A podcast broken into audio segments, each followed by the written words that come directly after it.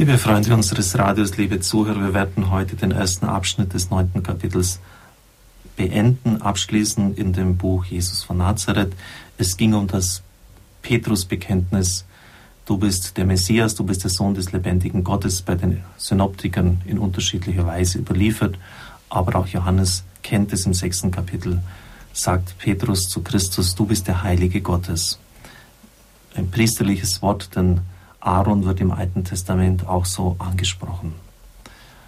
Nachdem der Papst nun die umfangreiche Geschichte auch dieser Hoheitstitel gewürdigt hat, fasst er das Ergebnis seiner Ausführungen zusammen. Was sehen wir da, wenn wir das ganze Mosaik der Texte zusammenhalten? Nun, die Jünger haben erkannt, dass Jesus in keine der geläufigen Kategorien passte, dass er mehr und anders war als einer der Propheten.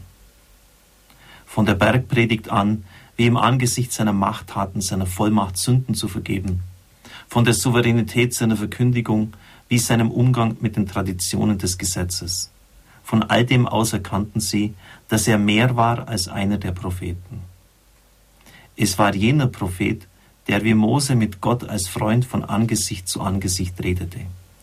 Er war der Messias, und er war es doch anders als im Sinn eines bloßen Beauftragten Gottes. In ihm waren die großen messianischen Worte auf eine bestürzende und unerwartete Weise wahr. Im Psalm 2,7, den der Papst jetzt zitiert, heißt es, Mein Sohn bist du, heute habe ich dich gezeugt. In großen Augenblicken spürten die Jünger erschüttert, das ist Gott selbst. All das konnten sie nicht zu einer fertigen Antwort zusammensetzen. Sie gebrauchten, zu Recht, die Verheißungsworte des alten Bundes. Christus, der Gesalbte, Sohn Gottes, Herr. Es sind Kernworte, in denen sich ihr Bekenntnis konzentrierte, aber es blieb doch immer noch tastend unterwegs. Seine volle Gestalt konnte es erst finden in dem Augenblick, in dem Thomas die Wundmal des Auferstandenen berührend ergriffend ausrief, mein Herr und mein Gott. Aber im letzten bleiben wir immer unterwegs mit diesem Wort. Es ist so groß, dass wir es nie fertig erfasst haben und es bleibt uns immer voraus. Ihre ganze Geschichte hindurch pilgert die Kirche immer neu in dieses Wort hinein, das uns nur in der Berührung mit den Wunden Jesu und in der Begegnung mit seiner Auferstehung fassbar werden kann und uns dann zur Sendung wird.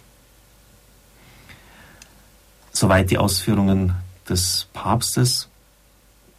Und es ist interessant, dass er dieses Bekenntnis von Thomas als den Höhepunkt der Aussage des Neuen Testamentes bezeichnet, was sicher richtig ist. Jetzt wird nicht mehr verhüllt gesprochen, sondern Christus wird direkt als Gott angesprochen. Und auch für die Verehrung der Wunden unseres Herrn Jesus Christus ist genau diese Stelle wichtig. Sie wissen ja, dass wir immer den Wundenrosenkranz beten. Erst in dem Augenblick, in dem Thomas die Wundmal des Auferstandenen berührt, vollzieht sich diese Erkenntnis. Die Kirche pilgert immer neu in dieses Wort hinein, das nur in der Berührung mit den Wunden Jesu fassbar wird.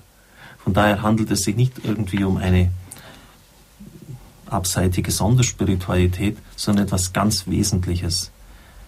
Und wenn wir dann noch das Problem des modernen neuzeitlichen Atheismus bedenken, der in manchen Gegenden auch unseres Landes schon das völlig normal, das Selbstverständliche geworden ist, und dann uns vor Augen halten, dass Thomas vom Unglauben zum Glauben kommt. Und zu welchem Glauben? Nämlich, dass Jesus der Sohn Gottes ist, indem er die Wunden des Herrn betrachtet, sie berührt. Dann können wir sehen, warum das so wichtig geworden ist in unserer Zeit. Die Erkenntnis Jesu Christi, seiner Person, seiner Sendung, seines Gottseins vollzieht sich in der Berührung mit den Wunden Jesus, schreibt der Papst im Aufblick zu, auf diese Wunden hin. Und ich kann mir das einfach psychologisch auch ganz klar äh, darlegen für mich selber, warum das so ist. Denn wenn mir deutlich wird, dass klar wird, was jemand für mich getan hat, etwa dass er sein Leben gegeben hat, damit ich leben kann, dann werde ich diesem Menschen immer zu Dank verpflichtet sein.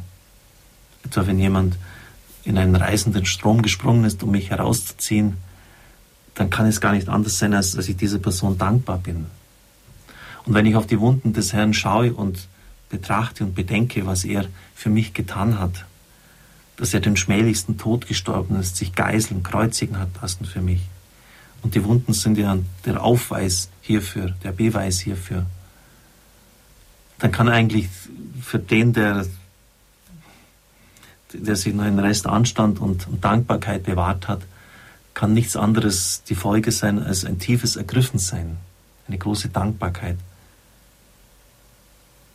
Und natürlich dann auch die Erkenntnis, dass jemand, der im Tod war, der tödliche Wunden empfangen hat, nicht aus eigener Kraft auferstehen kann. Das ist unmöglich. Das geht nur, wenn er Gott ist. Und deshalb entzündet sich diese Erkenntnis der Gottheit Jesu Christi geradezu an den Wunden des Herrn. Und der Unglaube bricht zusammen. Und deshalb hat auch der Herr zu Marie Marchambeau, sie starb 1907 und hat auch diese Offenbarungen von Christus empfangen für die Notwendigkeit der Verehrung seiner Wunden, hat Christus ja so gesagt, die Verehrung meiner heiligen Wunden ist das Heilmittel für eure Zeit. Ich bin es, der das will. Man braucht gar nicht mehr dazu sagen.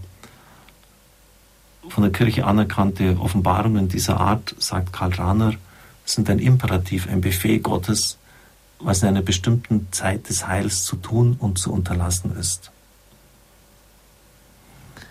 Die Verehrung meiner Wunden ist das Heilmittel für eure Zeit. Ich bin es, der es will. Ihr müsst eure Anrufungen mit großer innerer Hingabe verrichten. Mit großer innerer Hingabe, das heißt, das Kreuz des Herrn meditieren, auf ihn schauen, sie nicht mechanisch runterbeten. Wir haben auch viele Zeugnisse von Zuhörern unserem Radio, die bestätigen, dass dann eine große Segenskraft ihnen zuteil geworden ist und dass ihre eigenen Verwundungen, auch Wunden des Unglaubens im Blick auf den gekreuzigten und auferstandenen Christus geheilt worden sind. Ich darf Ihnen den Segen spenden. Es segne, heile und behüte Sie der allmächtige und gütige Gott, der Vater, der Sohn und der Heilige Geist. Amen. Ich wünsche Ihnen einen gesegneten Tag.